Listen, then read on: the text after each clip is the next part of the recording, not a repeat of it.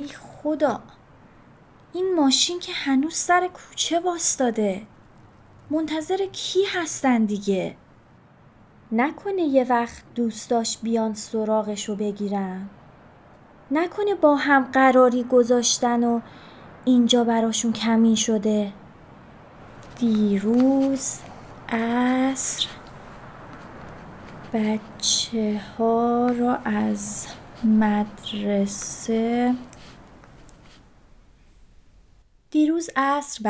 از مدرسه آوردم و بعد از عصرونه مختصری که خوردن نشستن پای تلویزیون.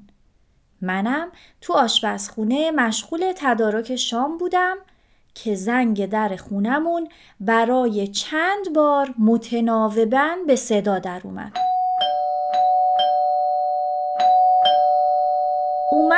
اومدم. بردن بچه رو، بردنش.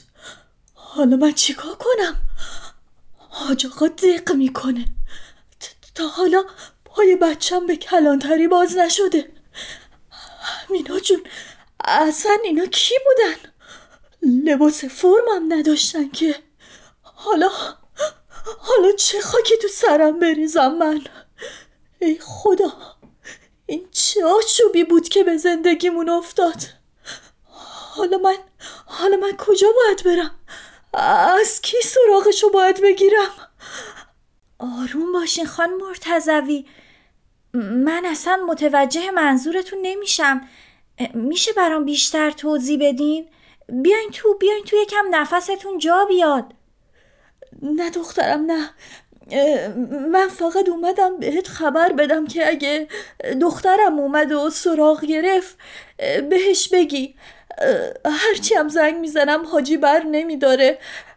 دارم میرم دم مغازش ببینم چه خاکی باید به سرمون بریزیم. من چی باید به دخترتون بگم؟ بگو داداششو بردن؟ آخه چرا؟ 1000 تا سوال یک هو ریخت تو سرم. آنچنان اضطرابی روم آوار شد که حس کردم باید همین الان بشینم رو زمین. نزدیک به 3 ماه از ماجرای تیر خوردن پای پسر خانم مرتضوی میگذشت. چرا باید بعد این همه مدت دوباره بیان سراغش؟ اصلاً به چه جرمی دست گل جوون مردمو مثل خلافکارا از تو خونش میبرن؟ زنگی، تلفنی، احضاری، همینطوری ریختن تو خونه و مثل جانیهای فراری بردنش. نمیدونستم چی کار کنم. به دخترشون زنگ بزنم و ماجرا رو بگم یا صبر کنم خودشون بگن؟ واسم بیاد اینجا بهش بگم. اگه نگم که بالاخره میفهمه. شاید الان بتونه مامان باباشو آروم کنه. بالاخره تصمیم گرفتم که بهش پیام بدم تا بیاد اینجا از نزدیک بهش بگم. 20 دقیقه بعد از دیدن پیامم اومد خونمون. ماجرا رو که بهش گفتم وا رفت. رنگش مثل گچ سفید شد. گفت مامانم خیلی حالش بد بود. بابام چی؟ بابام رو هم دیدین؟ آخه اون که اصلا جون بازداشت و زندون نداره. من چیکار کنم به نظرت مینا جون؟ الان یعنی چیکار میکنن داداشمو؟ یعنی زندان میبرنش؟ ما باید چیکار کنیم؟ نکنه سراغ منم بیان. مینا جون چرا بردنش آخه؟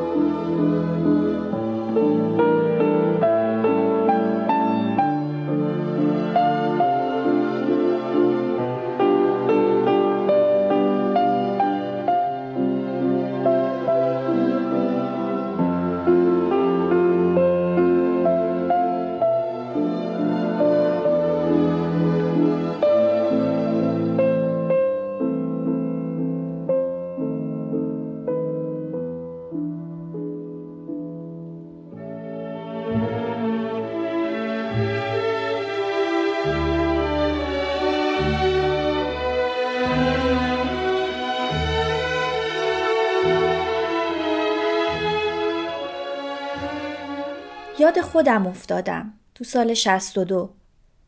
با اینکه 5 سال بیشتر نداشتم، ولی صحنه‌ای که پاسدارا به خونمون حمله کردن و بابامو با خودشون بردن خوب یادمه. مامانم منو فرستاد تو اتاق، ولی از لای در نیمه باز همه چی رو می‌دیدم. قفسه ها و کتابخونمون رو به هم ریختن و یه مش کتاب و جزوه رو از روی میز کار بابام برداشتن. ساز مامانم رو هم بردن. حتی فیلمای ویدئویی تولد من رو توی کیسه ریختن و با خودشون بردن. خشکم زده بود. مثل الان سنگینی خشم و اضطراب رو حس می کردم. بعد از رفتنشون از مامانم پرسیدم چرا اینطور کردن؟ مگه بابا چیکار کرده؟ مامانم در حالی که سعی میکرد اشکاشو نبینم به هم گفت بابا هیچ کار بدی نکرده، فقط اونا بردنش چند تا سوال ازش بکنن، بعدش میاد. خب چرا همینجا سوال نکردن؟ مگه چی میخوام بپرسن؟ چرا اینقدر همه چی رو به هم ریختن؟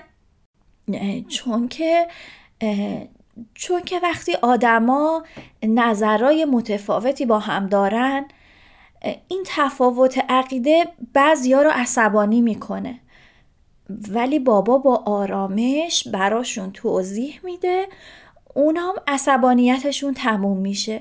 بیا اینجا گل دخترم. این توضیح دادن 2 سال حبس برای پدرم هزینه برداشت. فکر نمی کردم بعد 30 و اندی سال دوباره با همون سناریو مواجه بشم و مجبور بشم تا از ترفندای مامانم و دقت نظرش در انتخاب لغات توی اینجور مواقع برای آروم کردن یکی دیگه استفاده کنم. اصلاً دلم نمیخواست اون چرا که من و مادرم تجربه کردیم اونا هم تجربه کنن. گاهی از خودم میپرسم جوونا و بچه‌های چند نسل دیگه باید از پلیس بترسن و پلیس براشون معنایی جز امنیت و اطمینان خاطر داشته باشه. آیا اجازه اظهار نظر و انتخاب در شخصی ترین امور زندگی جز حقوقی نیست که جوانها به خاطرش مطالبه داشته باشن؟ چرا جامعه عامل تغییر و خلاقیت رو در گذر نسل‌ها باور نمی‌کنه؟ دنیا دیگه الان کوچیک‌تر از اونه که با 2 کلام مصلحت‌آمیز و یا پند و اندرز پدرانه بشه جوانها رو از خواسته هاشون دور کرد.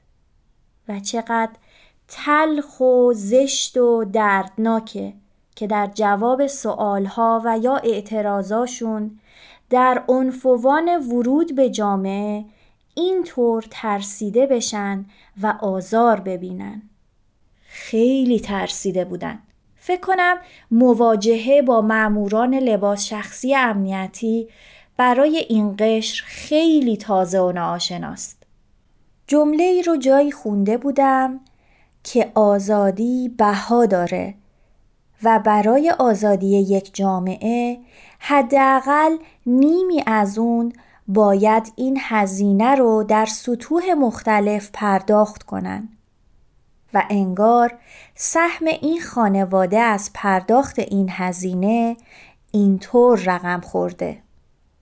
شب که به خونه برگشتن از توی بالکن ماشینشون رو دیدم و رفتم تا سرپایی خبری بگیرم. فهمیدم که هیچ کاغذی رو به عنوان حکم نشون ندادن و حتی نگفتن از چه مرجعی هستن.